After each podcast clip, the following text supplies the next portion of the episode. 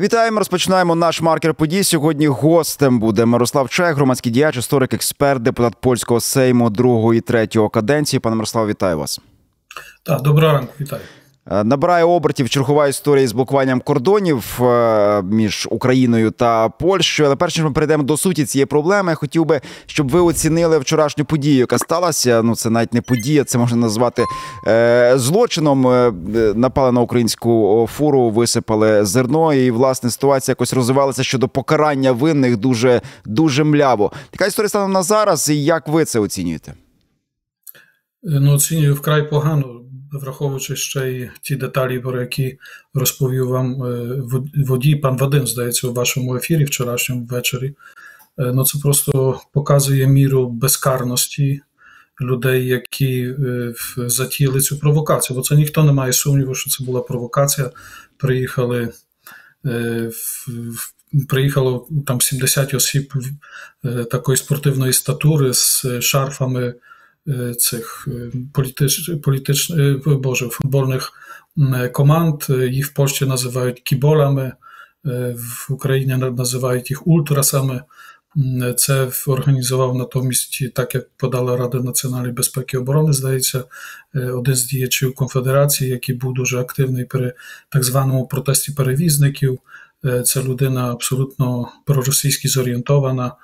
Так само, як і вся партія щодо того, що це була провокація, направлена на те, щоб збурити якраз українське суспільство, яке до зерна ставиться з величезним пієтетом, сьогодні немає сумніву. Натомість те, що поліція початково відмовлялася приймати зголошення цієї цього злочину, а потім тільки прийняла слідчі дії, розпочала слідчі дії після того, як поступив дзвінок від українського консула.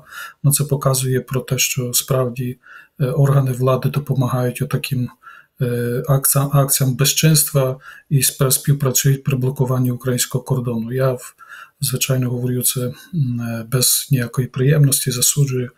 Але що ж, ну така ситуація, з такою ситуацією маємо справу, і бездіяльність органів влади просто є не, не її не можна нічим пояснити, ні оправдати. Ну я вчора читав заклики таких відомих в Україні людей, які дуже слушно кажуть про те, що не треба нагнітати польсько-українські якісь е, напругу, так підвищувати, е, тому що ми розуміємо, що Польща є нашим партнером, другом.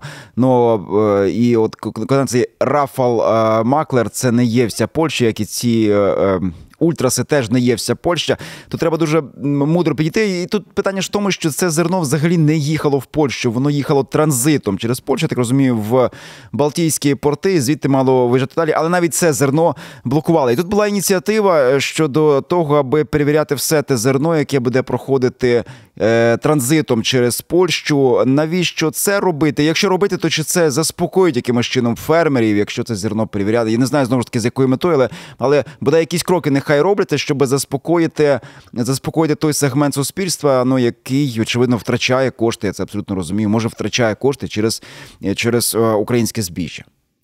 Та ніякого втрачання коштів через українське збіжжя немає, тому що українського збіжжя на польському ринку немає від 10 місяців, від квітня минулого року. Тобто е, нова посівна е, відбулася без українського зерна, і українське зерно ніяк не впливає на ціни польського зерна на польському ринку впливають на ціни польського зерна, ціни загальносвітові. Тоді претензії треба виставляти до Америки, до Бразилії, до інших країн, які вирощують є серйозними гравцями на ринку на ринку зерна.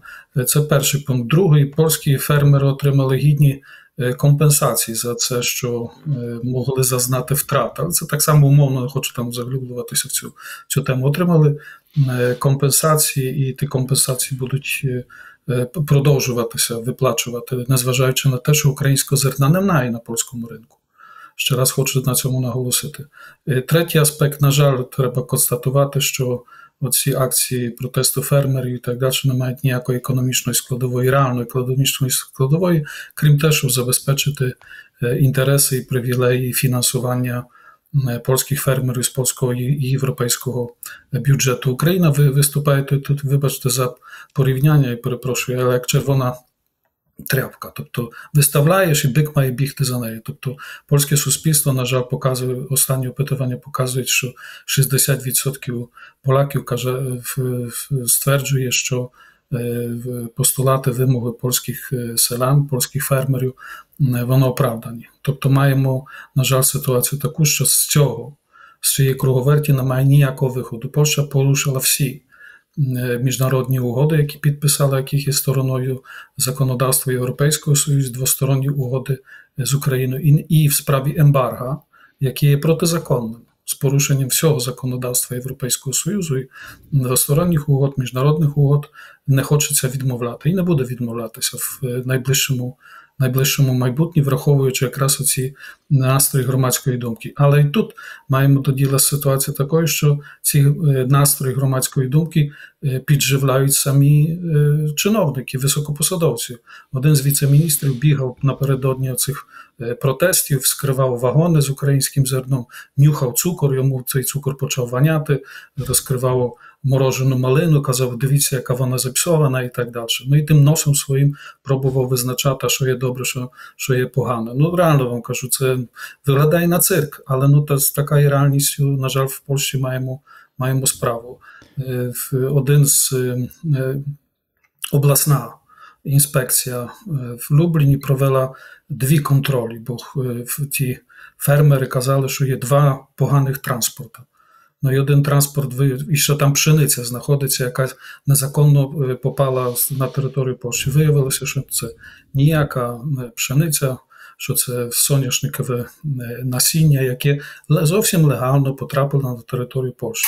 Ну і провела інспекцію цього цукру, який ваняв і ваняє цьому ж віце-заступнику міністра сільського господарства. І ця інспекція ствердила, що ніяких порушень щодо цукру і його якості не було.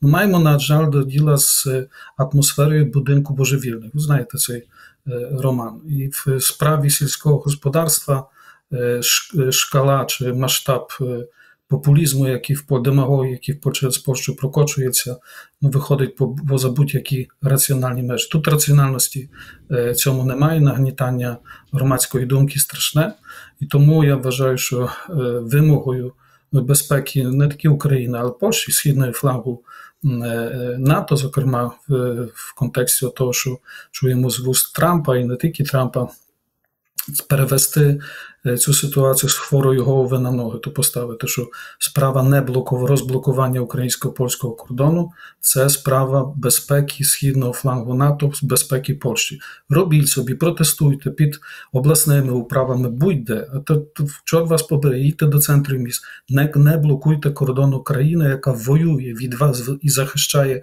не лише безпеку, вистоює безпеку свою, але так само всієї Європи. Всі документи, це це написано. Вчора зустрічали зустрічалися міністри закордонних справ Варнарського трикутника. Там так само ну, Польща, Франція, Німеччина, там так само про це написано. Ну, тобто, або ви відноситесь повагою до власних слів, або ці слова просто є написані на вітер. Вони нічого не несуть жодного змісту. Це знаєте, можна скільки завгодно сміятися з Росії, але це нагадує того там забув його прізвище, не буде дивитися. Він е, очолював, може, і очолює досі в Росії оцю типу Держспоживслужбу, пам'ятаєте, як вони там давали наказ е, чавити е, такими гусінню е, е, тракторів е, сири а, апельсини, та апельсини, сири, там що вони тільки. Ну тобто, це виглядало смішно, ніби як дійсно збожевільня, але от про це божевільня відбувається, але ще просто не росіянин, а поляк е, каже, що цукор йому смердить. Тут знаєте, я думаю, можливо.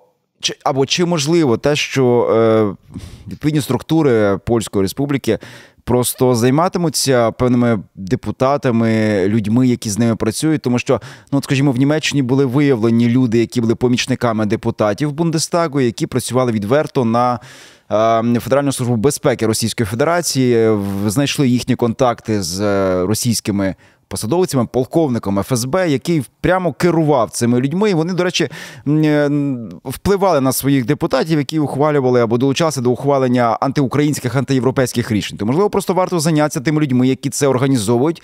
Ну і спробувати з'ясувати, чи мають вони безпосередній чи опосередкований контакт з ворогом, якщо немає зовсім жодної економічної складової, тут немає жодної економічної складової, то можливо це просто е, свідома диверсія ворога через громадян Польщі. Ну, безумовно, тут не треба знаєте, ні конспірології займатися, ні бути якимось фахівцем від історії чи сьогодення спеціальних служб, щоб зрозуміти, що звичайно е, в цій в цій історії прослідковується російський слід, і він дуже такий чіткий, і в, і він просувається через е, відомі особи. Але проблема не тільки в цьому, не, не, не лише в цьому. На жаль, про в, в, якраз і бути те, чи політики агентами. Росії було елементом передвиборчої кампанії в Польщі. І Колишня правляча партія Право і справедливість хотіла задекретувати, що прем'єр Туск і його найближчі соратники, міністр Сікорський, міністр Сінкевич це російські агенти впливу. Тобто дійшла ситуація до таких абсурдів, на жаль. Ми маємо до діла, на жаль, в Польщі треба сказати, що процес деструкції, демонтажу держави і нормальних органів зайшов дуже глибоко.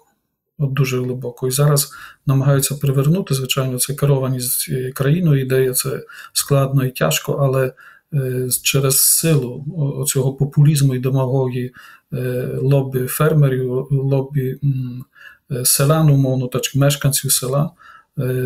Тут, на жаль, склався певний консенсус, а за тим стоять ну, дуже дуже такі чіткі меркантильні інтереси великих власників землі в Польщі, плюс великих агро, агро, агрохолдингів, які за цим збуренням, за цим всім тримають нитки як алководи і просто змітають всяку конкуренцію, а ще й насправді вони займалися імпортом українського зерна в 2022 початку 2023 року, і вони хочуть ці кінці в воду запхати. Тобто, вибачте, тобто вони купували за ну, дешевше українське зерно, а потім на європейських ринках продавали його вже за своєю ціною, так?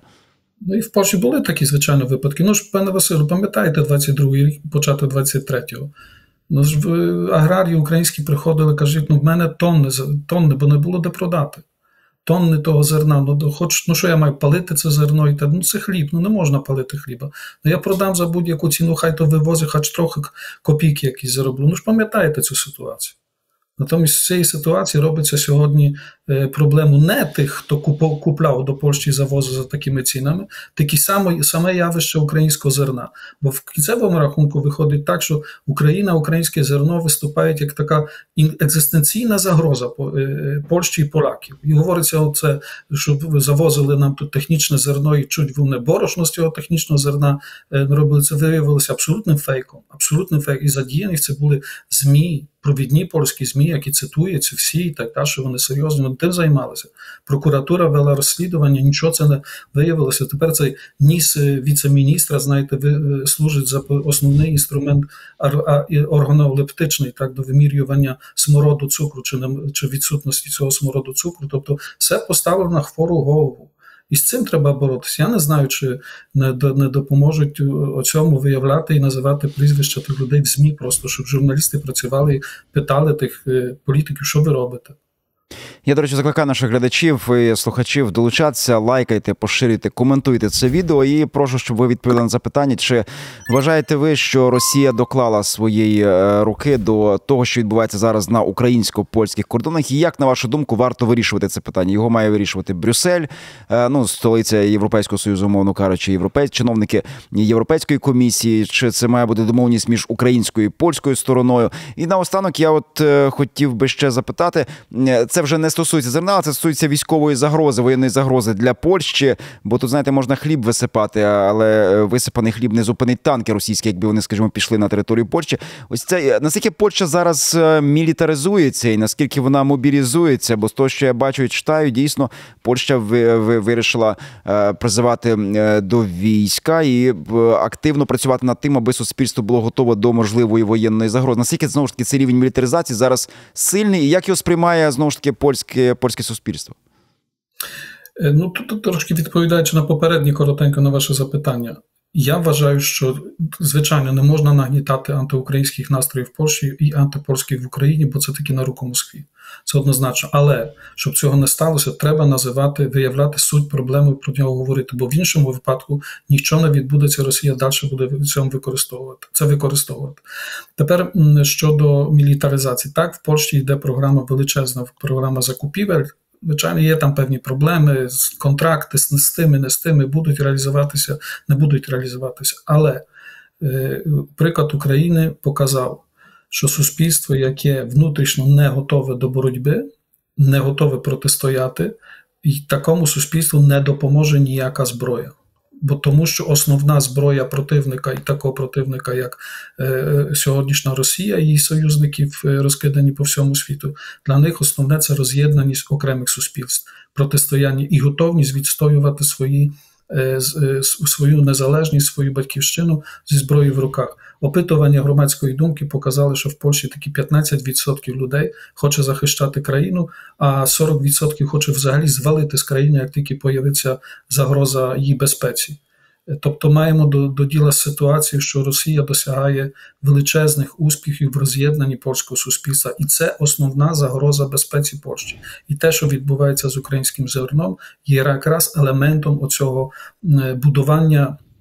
Загрози всередині польського суспільства і в і протиставити і намаганню Росії протиставити Польщі і природнього союзника, яким є Україна. Що тут що тут ще невідомо, знаєте, щоб е, е, прийняти якісь ну, нормальні заходи і, е, і, і відповідним чином формувати політику? Все відомо. Дякую вам, що долучилися цього ранку до нас. Мирослав Чайх був з нами. Він є громадським діячем, істориком, експертом, депутатом польського сейму другої і третьої, другої і третьої каденції. Дякую вам дуже за е, чесні і фахові відповіді на наше запитання. Вас, наші шановні глядачі. Я прошу долучатися, лайкайте, коментуйте, поширюйте це відео, залишайтесь за ФМ Галичина і гарного вам дня.